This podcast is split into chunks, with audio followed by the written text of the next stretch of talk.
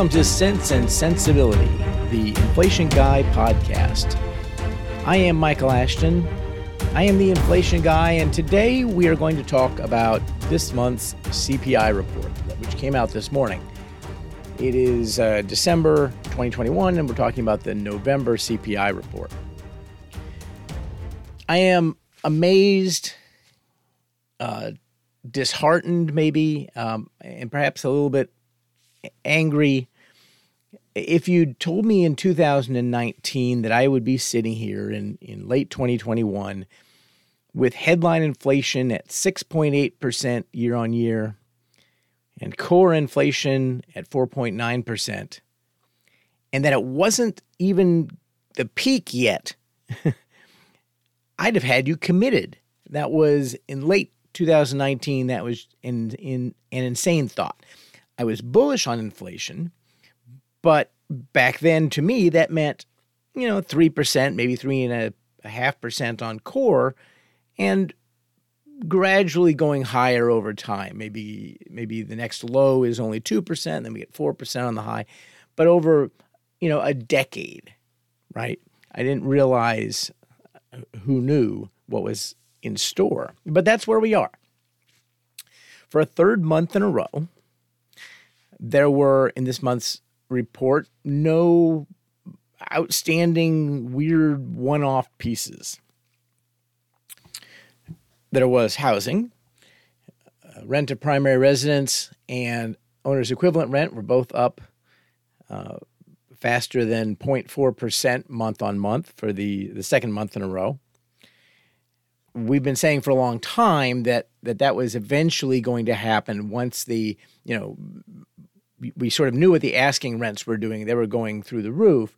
And the reason that owner's equivalent rent and that primary rents were not rising was because the eviction moratorium um, had blunted those signals um, by really preventing landlords from evicting people who didn't pay. And that sort of had a depressing effect because of the way the, the rents are counted. We knew when the eviction moratorium ended that rents were going to to catch up, if you will. Um, but there were some questions how fast that would really happen because once the moratorium ends, it still takes some time to actually evict people. Um, and the question was, well, how fast will people just walk out uh, versus being carried out? And and in the event, it's it's happened a lot faster than than than I thought, uh, certainly, um, and it's got a lot more to go. We also had used cars uh, up two and a half percent month on month. Um, and that was actually a little bit less than I thought it would be. You know, it's it's amazing. We thought we were past the peak in used car inflation uh, earlier this year, and and after a little bit of a lull, it surged right back up. Look, we, we there's just not enough supply out there. Um, new car inflation was was one point 1% or so. And it was the third month in a row of 1.1% or, or above. So, so better than a 12% annualized rate, right? So uh, automobiles and, and car parts and, and sort of and rentals and everything associated with, with uh, automotive transportation um, have all been up for a while and, and sort of continuing to go up. And so if you want to think of that as an outlier, you can. I mean, eventually new new car prices – and used car prices won't come down, but the rate will come down. They're not going to keep going up at the crazy rate they've been going up. Um, and so, you know, that's that's enough of core CPI that if if new car and used car prices just went flat, then that would take a lot of the air out of the the overall inflation rate, but not enough. That's it's not just used car prices anymore there aren't a lot of outliers. And that's the problem. Only 20% of the consumption basket is, is inflating or has inflated over the last year less than 3%. Okay, let me repeat that. Only one fifth of the things that you buy has gone up less than 3% over the last year. And 40% of the stuff you buy has gone up more than 4% and some of that a lot more. When you look at the distribution, I, I said this in my my tweets around the number today, the distribution of price changes doesn't look like a distribution; it looks like a splatter. Um, it just you know it, it's all over, but it's all moving to the right. Um, all of the all of the components are moving to the right. Food is is up 5.8 percent year on year. Um, gasoline last last Christmas, the na- nationwide gas uh, average gasoline price was two and a quarter a gallon, and now it's three thirty five a gallon. Um, and that may be coming down next month. Um, wholesale prices have declined, but it's still very big numbers. And and all of this th- this broadening of prices so that there are price increases everywhere you look in in almost everything you buy. I mean, the only thing which went down an appreciable amount this month was jewelry and watches, and that sort of jumps around a lot. And there's weird seasonal adjustments this time of year, anyway. Um, but almost everything you buy is going up and going up appreciably, and that changes behavior. It changes behavior on the business side because businesses that are able to, but large businesses that have pricing power, uh, are raising prices and seeing that they can raise prices.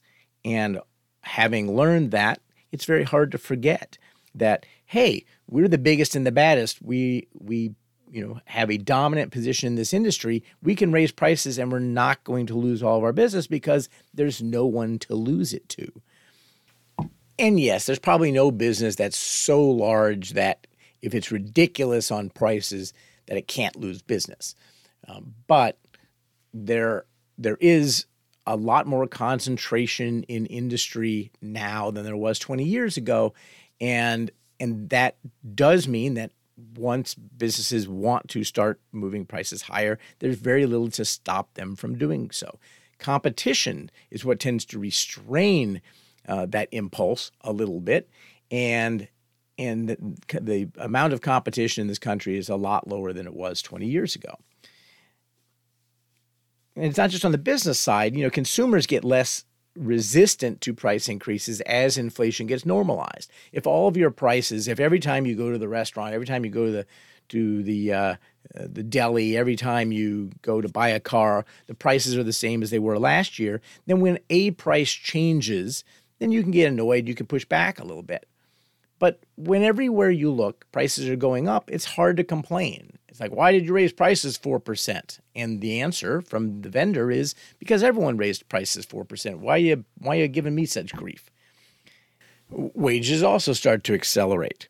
And this is also part of the, you know, the consumers who are, are you know, seeing everything go up are also the people who are demanding higher wages.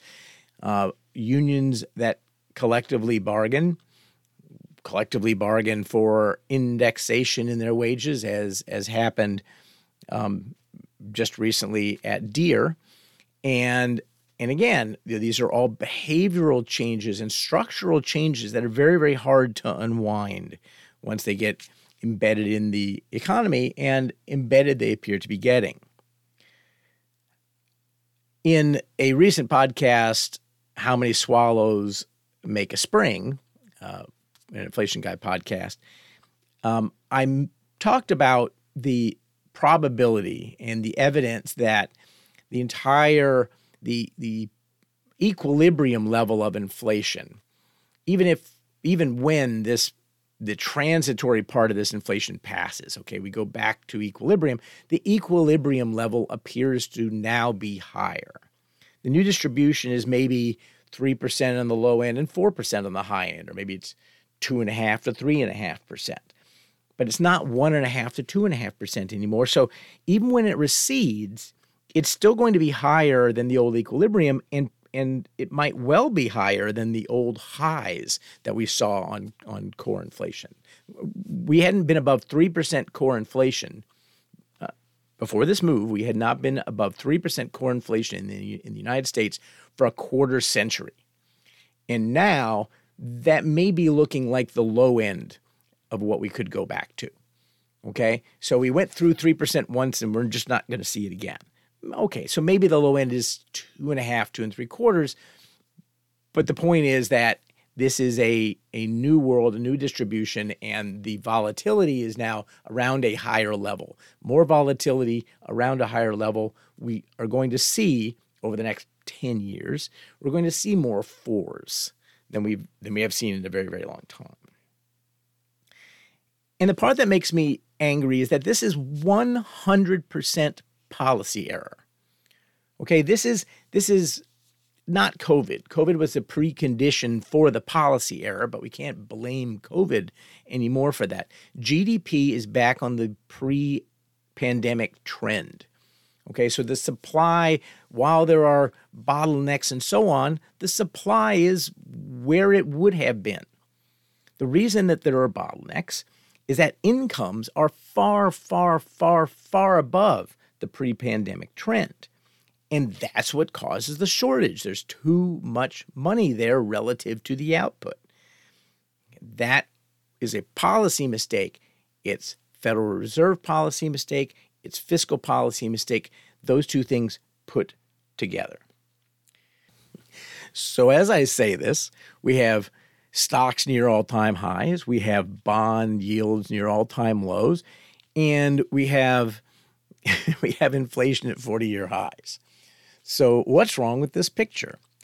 Well, either investors just don't believe the numbers and they believe the government is exaggerating inflation high instead, instead of low. Um, or they believe that this is really transitory um, and and so inflation is just going to go back down and we don't have to worry about any of this and the Fed can keep supplying money. Um, or investors believe that the Fed can be very hawkish and take away the punch bowl in order to restrain inflation, but it won't affect bond yields and won't affect stocks. I don't know which of those three stories makes any sense at all.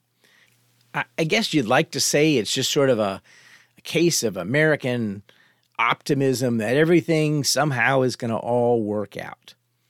Um, but general optimism has a way of sometimes running into into reality and and rather suddenly.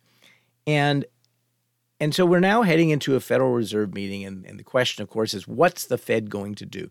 And the odds on bet right now is that the Fed is going to taper faster. In other words, they're they're they're still easing. They're adding lots of liquidity every month, but they're going to add less liquidity in each subsequent month until they finally stop adding liquidity. Okay, so they've been digging a hole and they're just going to dig a hole more slowly it doesn't really sound like a solution to me. And maybe that's why equities are still quite happy that they're okay, there's still liquidity, there's a little less liquidity. But then when the Fed runs out of that, when they've finally stopped tapering, the assumption is, and frankly, the statements of, of Federal Reserve speakers um, imply that there will then be rate increases. And I find it hard to believe that the equity markets at all time uh, multiples of, of trailing earnings um, can sustain significantly higher interest rates. I don't necessarily know that they'll have to because I, I think that if the Fed does start to hike interest rates, I don't think stocks can stay up. And I think that the Fed will respond to a declining stock market by not tightening so much. So I, I, I think the Fed is still in a box here. And again, maybe that's the source of the optimism for stocks is that, yay, we have the Fed in a box. And so they can't really do any damage to us. We will do much more damage to the Fed than the Fed will do to us. Um, perhaps that's it. I don't know. Um, what I do know is that we haven't seen the peak of inflation yet. We over the next couple of months, because of, of easy comparisons to a year ago, we're going to see headline inflation is going to be up over seven percent. Core inflation is going to be up over five percent, um, and you know, and, and you might see core inflation make a run at six. Um, so, you know, we haven't yet gotten to that peak. And when we get to that peak, when we start having more difficult comparisons, the idea that that year on year inflation will decline is based on an assumption that we should think about very explicitly. And the assumption is that those one off things that caused the, this initial rise over the last year and that are going to finally start passing out of the data in, in three or four months from now, that those will not be replaced by other things. If, if, you, if you sort of model what's going to happen to inflation going forward, you, you have to make an assumption of what these new what the new monthlies will be.